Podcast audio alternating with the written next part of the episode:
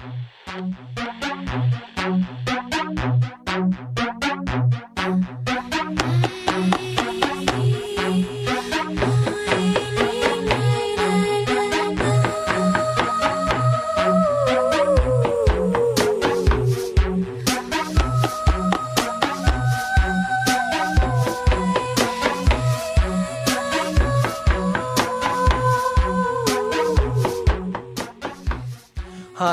welcome to Bloodworks, a show about the global HIV epidemic. I'm Greg, and you're listening to CKUT 90.3 FM. On today's show, in consideration of last week's World AIDS Day, we're taking a look back at the history of the epidemic and its growth. Plus, we spoke with a group who started a free rapid HIV testing clinic at Concordia University to help break the stigma surrounding testing. All that and more today on Bloodworks. But before we get started today, um, we'd like to go ahead and introduce ourselves a bit. I'm in studio today with John and Tinah. Say hi. Hello. Hey, Montreal.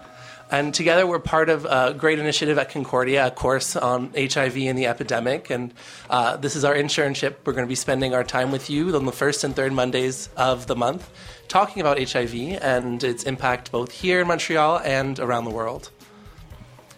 Um, so, World World AIDS Day happens every December 1st since it was founded in 1988. Its purpose is to unite people in the fight against AIDS, show support for people living with it, and to commemorate people who have died. According to the UK's National AIDS Trust, more than 35 million people have died since HIV was first identified in 1984. But how have things changed in the past 32 years? As the world struggled to find an explanation for AIDS, options for treatment were limited. It wasn't until 1987 that the US Food and Drug Administration approved the use of AZT as treatment. AZT is an antiretroviral drug, meaning an anti HIV drug, and it was the FDA's first drug approved to treat HIV. It wasn't until 1992 that the FDA approved the first successful combination of drugs to treat AIDS. In 1996, the FDA approved a new form of treatment to suppress HIV replication. That treatment is known as HAART, or Highly Active Antiretroviral Therapy. It's a bit of a mouthful. HAART involves getting people with HIV a combination of at least three drugs to reduce the chances of the virus developing resistance. But despite all of these improvements in treatment, HIV and AIDS together um, have become the fourth largest killer worldwide by 1999. More recently, the FDA approved the use of PrEP for individuals at high risk for HIV infection. PrEP, or pre exposure prophylactics, is when an HIV negative person takes antiretroviral drugs to reduce their risk of becoming infected. According to the World Health Organization, there were just 30, under 30, 37 million people living with HIV at the end of 2015. As of mid 2016, the World Health Organization also reports that more than 18 million people are receiving antiretroviral treatment worldwide. The World Health Organization estimates that only 60% of people who have HIV are aware that they're positive. Part of the process in changing this, um, sorry about that, part of the process in changing this is through accessible testing. Getting an HIV test isn't something that people might think about, and for those who are just trying to encourage people to swab their mouth or prick their finger and get tested, finding the right message for them can be tricky. Now, routine testing for HIV in primary care setting is becoming more and more of a reality in Canadian in Canadian health clinics. Uh, this method for screening HIV and AIDS offers the test to all sexually active patients, and that's something many believe will help break the stigma around getting tested. But what if you don't have access to clinical care? Fortunately, several health organizations around the city offer free anonymous testing for anyone, even those without a Medicare card. During this past World's AIDS Day, Concordia University ran its own initiative, its own two day initiative to provide free rapid HIV testing for students. Uh, one of our team members, Alejo, has more on this story.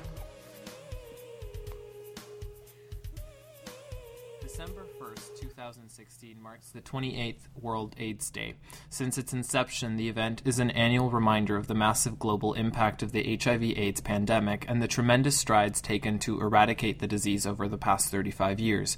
Over 37 million people are currently living with HIV AIDS, and while effective and affordable treatment exists, most will not see medication in their lifetime.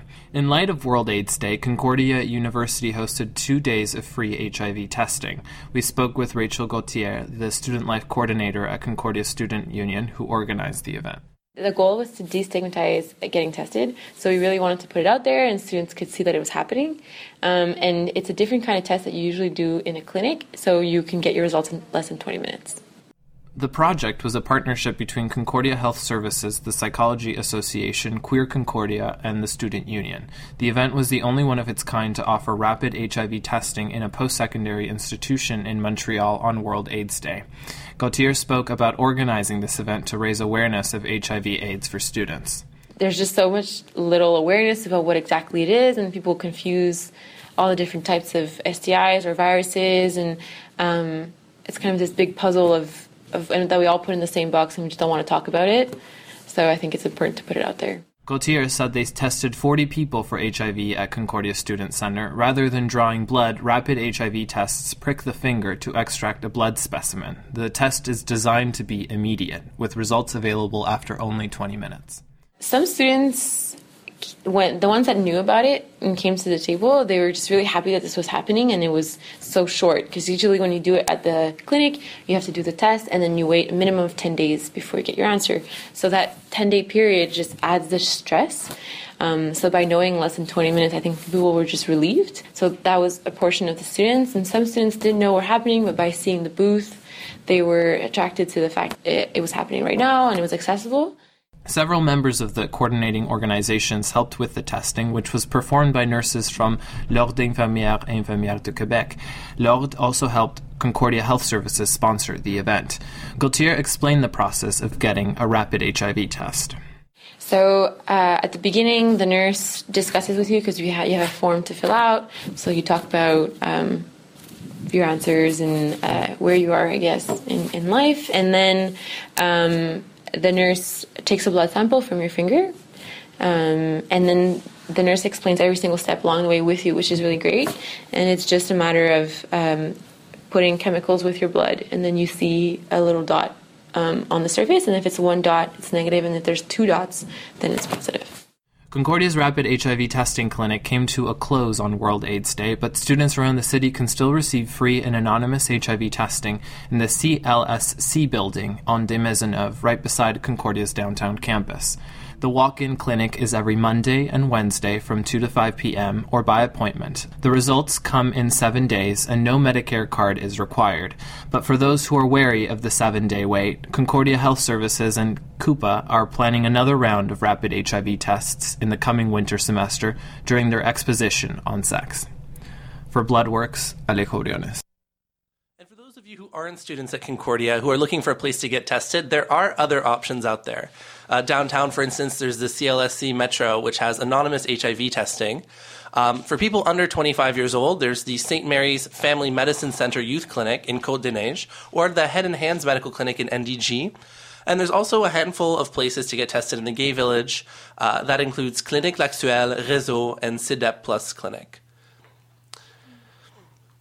With a call that tolerance and awareness help stop AIDS, UN Chief Ban Ki moon marked his final World AIDS Day as Secretary General, saying that speaking out protects life. He was speaking at a special event in the UN's headquarters to mark the day at an event called Moving Forward Together, Leaving No One Behind. The event was organized by the UN's program on HIV AIDS, UN AIDS. Matthew Wells from United Nations Radio reports. The UN chief, who leaves his post at the end of December, promised to stand with all of you until we achieve an AIDS free world. He noted that the 2030 Agenda for Sustainable Development promises to leave no one behind, adding that the UN was committed to end HIV infections, discrimination, and AIDS related deaths within the next 14 years. The UNAIDS Executive Director, Michel Sidibé, joined others in thanking Mr. Ban for his leadership in the UN's AIDS response, which he's made a signature issue over 10 years in the job.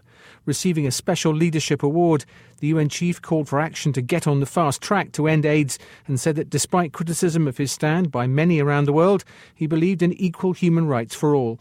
The supermodel and activist Naomi Campbell praised Mr. Ban and promised to stand with the vulnerable. When you talk about leaving no one behind, you inspire me to make a difference in the lives of young women. Today, I stand in solidarity with the millions of young women and adolescent girls growing up in the world that puts them at risk of HIV. I'm talking about the triple threat not knowing her HIV status, not accessing life saving treatment, and not being empowered to protect herself from HIV. We won't end AIDS if we don't reach you. UNAIDS International Goodwill Ambassador and fashion designer Kenneth Cole also spoke at the event alongside Rebecca Awiti, a mother living with HIV from the Women Fighting AIDS in Kenya organisation who brought her young triplets all the way from Nairobi to New York to attend the event. Matthew Wells, United Nations. And now let's take a look at some of the headlines on HIV and AIDS. Um, obviously, with World AIDS Day coming up, we've had a lot more media attention around it. So we're going to go to my partners in the studio, Tinah and John, uh, and they've been looking at a lot of the different articles being published. Um, over the course of the last week or so. So, um, Tinah, I guess we can start with you. Uh, anything interesting you wanted to share? Well, um, first of all, good morning, Montreal. Um, I'm Tinah. I'm very excited to be here for the next couple of months, just kind of um, just explaining and um, giving out information that things that we've learned and having a discussion on this very important topic. Um, a couple of things I do want to mention. The first one is about um, an article that I actually read on um, the Globe and Mail. Not sure if you guys seen this, but it was about Saskatchewan and how we should um, call basically a public health emergency. So there was an article that I'm going to be referring to is from the Globe and Mail. It was published on September 16th of this year.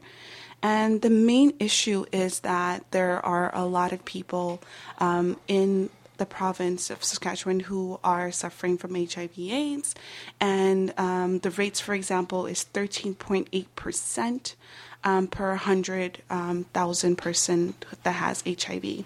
And this, in comparison to the rest of the country, is about um, twice as much. So the nation average is about 7.8, and in Saskatchewan we have about 13.8 percent.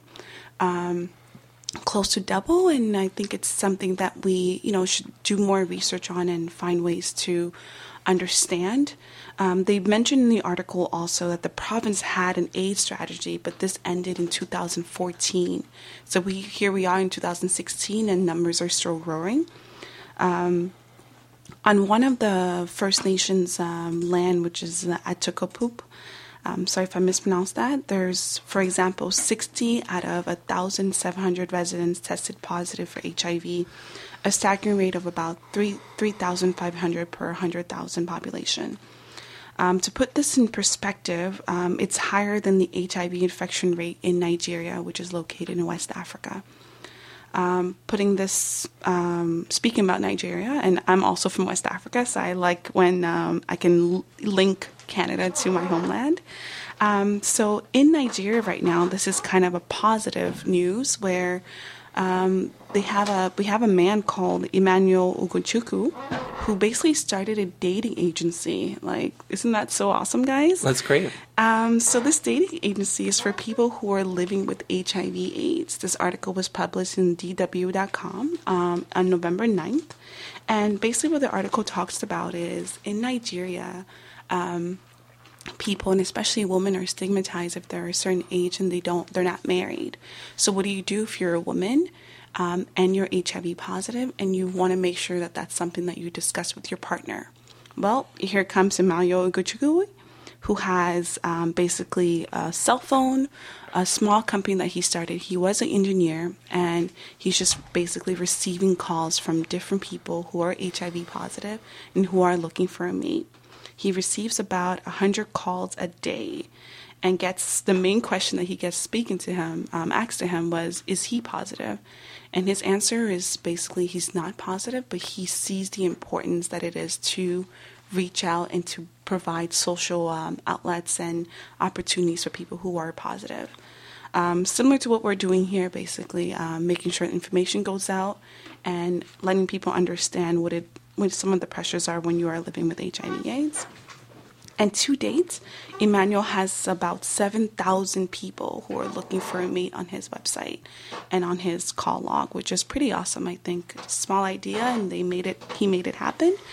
We also have something similar here in Canada. It's pause.com, which is also a website for people who are HIV positive who are looking to find a mate online. So it's pretty cool.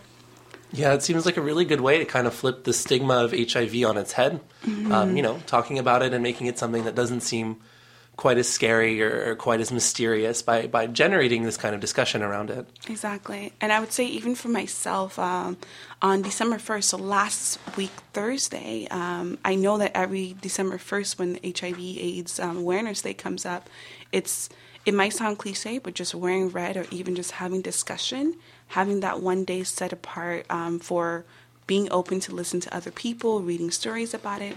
I think small initiatives like that make it easier for kind of everyone to speak about this in a um, you know, in a nice, positive way without always thinking about the negative parts that comes to this. So that was kind of dope.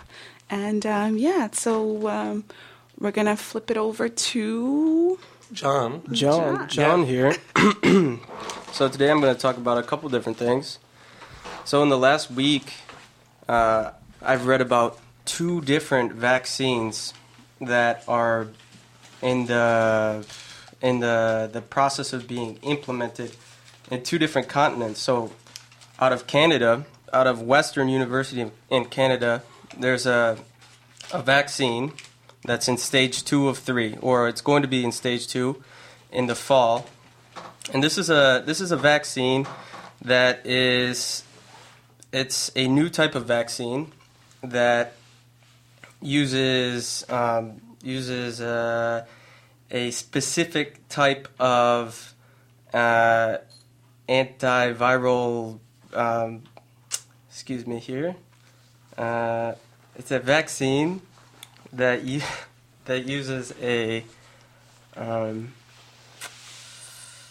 anyways so basically this is a canadian university western university and it's developed a vaccine that creates antibodies to fight hiv and other similar infections it uses a uh, killed hiv-1 cell the first pre- preventative vaccine ever produced and that uses uh, it's the first HIV vaccine that's been produced that uses a killed HIV 1 cell. so, the phase 2 will phase 2 will um, the the study for fa- uh, the phase 2 will will put in they will test this vaccine on 600 people in North America and if it is successful they will implement phase three, which will will test this vaccine on over 6,000 people worldwide. Wow. Amazing. Mm-hmm. That's really good. That's news. pretty awesome. Yeah, so that's out of Canada. And another vaccine is being developed in South Africa. And this vaccine was first tested in Thailand and and it will then be tested in South Africa on 5,400 sexually active men and women aged between 18 and 35. And um, researchers are launching the trial after a study of the same vaccine was done in Thailand and found that 31.2 it was 31.2% effective at preventing HIV infections over the 3.5 or three and a half years of follow-up after the vaccination. So this vaccine is based on a study uh, in Thailand. It's the largest HIV vaccine uh, clinical trial to take place in South. Africa. And uh, researchers expect to have results for this trial by late 2020. So there's wow. that's two different vaccines. Yeah. Um, hopefully, we get some good results out of that. Obviously, yeah, sure. yeah, amazing. And uh, the last thing that I, I would like to talk about. Well, first of all, any any mm-hmm. questions about, well, about that? I was going to say that's pretty awesome, especially if it's South Africa um, and Canada, of course. It's uh, I like seeing and hearing that like science is working towards finding a cure or definitely making lives for um, people who are suffering with this um, a bit easier.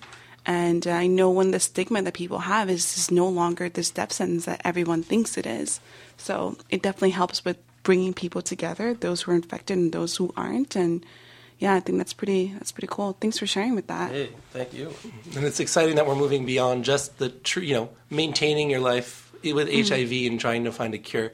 Because um, drugs, drugs nowadays, they've expanded the lifespan. Yeah. They've made you know you can live comfortably with HIV now, or, exactly. or more comfortably than you could at least. But to see the fact that you know we're we're getting closer and closer, even if it's baby steps towards Yeah. a cure, or even you know just to see that these projects are happening on such a large scale. Uh, I mean, I tend to be pretty optimistic in general, but Mm-hmm. Yeah. uh, you know, hopefully this is a sign of good things to come. Yeah, and on that point, I remember I was um, we we learned about how even the amount of pills that you have to take, and that was something that I didn't really understand. But now seeing that from you having to take, let's say, ten pills at different hours of the day to maybe one or two pills, just thinking in my mind that makes it much easier, much simpler for your daily lives and stuff like that. And um, yeah, for sure, things like that um, they help. Absolutely. And there's one more thing that I would like to discuss or, or bring up at least. Uh, and there's been a new Vice documentary. You know, Vice comes out with some good stuff. Uh, this this documentary, it's called. Well, you can if you if you type if you put this in YouTube, uh, it goes by the silent HIV crisis sweeping the South. And basically, this is a this is a short. It's about 30 minute documentary. It's about young gay black men in Jackson, Mississippi, and kind of the struggles that they're going through. Um, Jackson is is really poor. There's not a lot of public transportation. It really limits these people uh, from getting to clinics, getting tested, uh, getting their treatment, going for checkups, and there's other there's other obstacles that these these young men have to have to get through, and that's that's the fact that Jackson is a super religious super religious area. It said 49% of people in in Jackson are are attending church and consider themselves Christian, uh, which isn't a problem by any means, but because of its religious affiliation, these these young men are being rejected by their families, and that just uh, that just causes their struggle struggle to be even more uh, more severe, and uh, so uh, I don't want to give away too much on the documentary. It's very good. It's short, short and sweet, and uh, and I hope you guys uh, get a chance to watch that. So, cool. All right. so, really quickly, we're just going to head into one other local point. Uh, something we want to bring up today is that there are two organizations um, that are holding a joint HIV training and testing day this morning. Um, CATIE and the Native Women's Shelter of Montreal are putting on an event for Aboriginal AIDS Awareness Week, which runs from December 1st until December 6th, which is tomorrow. Um, today's event will feature speakers covering the prevalence of HIV in Aboriginal communities, which is a big problem, as well as the, an on site testing clinic. Uh, the testing and training day lasts today from 9, so right after our show, until 3 p.m. today at the Native Friendship Center in, of Montreal. Um, for more information, visit aboriginalaidsawareness.com. Uh, and to wrap up today's show, we wanted to take a look at some spoken word, um, a spoken word performance on HIV/AIDS. Uh, Tinah, I believe you found this. Uh, can you tell yeah. me? Can you introduce sure. uh, Mary Bowman's piece? For sure. Well, uh, what I wanted to say, like for me, um, understanding anything, I like to see it through different aspects. So for sure, I like reading newspaper articles, um, reading things from the UN, um, things like that. But I also love music, things that can make me feel um, either vibrations or just different sounds, and just the way someone expresses themselves when it comes to a certain piece. Um, something that I love, of course, is poetry, spoken word poetry. It's kind of rap mixed with poetry together. Um, and basically, I have a piece here that I found. We're going to play it, and uh, then you guys let me know how you guys feel about it. Sounds good, John and Yep, sounds like a plan. All right, so All this right. is Dandelion by uh, Mary Bowman. Bowman.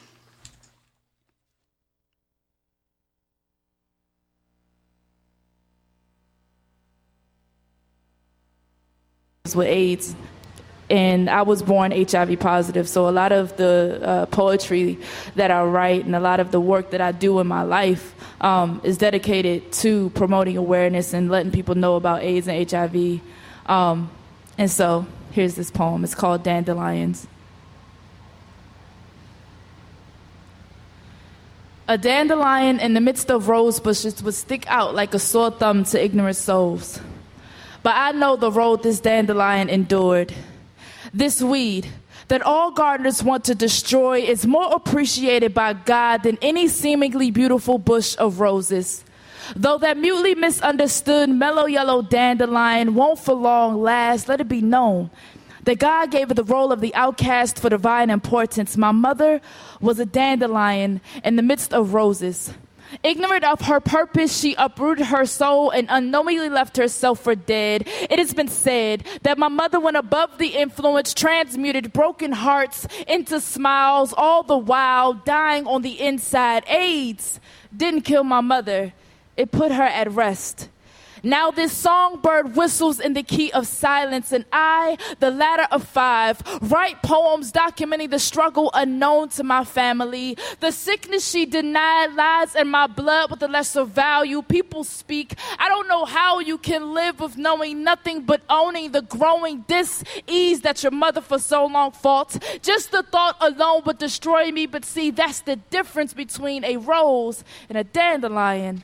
Roses were created with thorns to warn hands approaching without caution, but dandelions weren't given that option, but they were created by an all knowing God. And that all knowing God created dandelions with the strength to withstand ignorance and hatred. Dandelions live in this matrix of life, understanding the price. Roses live like the world was handed. Dandelions have to take the world and won't leave a rose stranded, but my mother died before she got the chance to realize that dandelions are blessings in disguise, she, I dare say, died before her time. That thought lingers in my mind, conflicting with my belief in the divine. My mom raised me in the faith that the day God sweeps you away is the day proclaimed way before the manifestation. But I can't help but experience devastation knowing nothing about the woman who carried me, toting guns in the defense of my father. It is even harder knowing nothing about her, but knowing the reason the hospital has become my second home is because this dandelion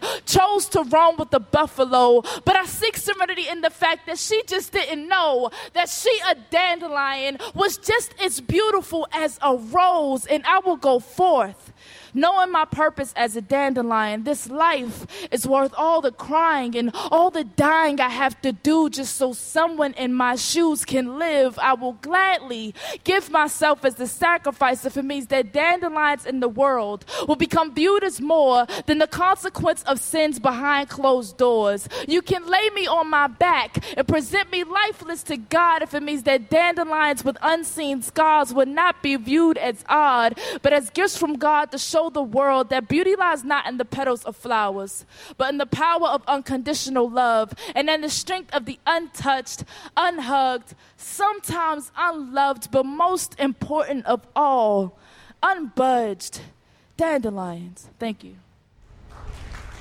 Snap, snap. I just love that poem. I mean, referencing someone who's suffered so much has a beautiful flower. I think it's it's awesome. We're all we're all roses and dandelions in here, right? Mm-hmm.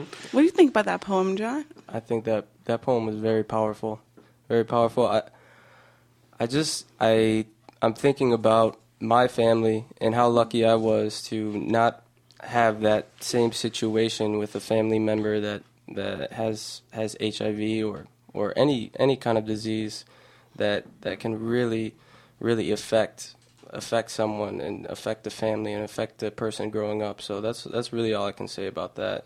Yeah, for sure. Yeah. And I have to say, for me, I think w- whatever your struggle is, everything that you go through um, is going to make you stronger. So, um, her looking and seeing her mother going through the hospital is going to make her stronger as a person to deal with whatever issues she's going to have to go through. And I always tell myself we all have our different paths. It's just finding a way for us to be better people regardless of what happens to us. And on that note, I think that's a perfect way to end our show. So, um, Bloodworks will be back on the third Monday of this month. So that's Monday, December 19th. We'll be here at 8.30 a.m. Um, here on CKUT 90.3 FM. Um, closing our show this week, we have a song by Sharon Redd, who is an HIV positive American disco singer. So you're going to end your morning on a really disco note. Um, her song, Can You Handle It? Um, Bloodworks is a collaboration between CKUT Radio and Concordia's HIV/AIDS projects. Uh, the magazine is produced by a group of students, uh, interns who are interning here at the radio station for the program. So, um, for John, Tinah, Alejo, and Greg, myself, um, thanks for listening, and we'll see you in two weeks. Yes. Bye.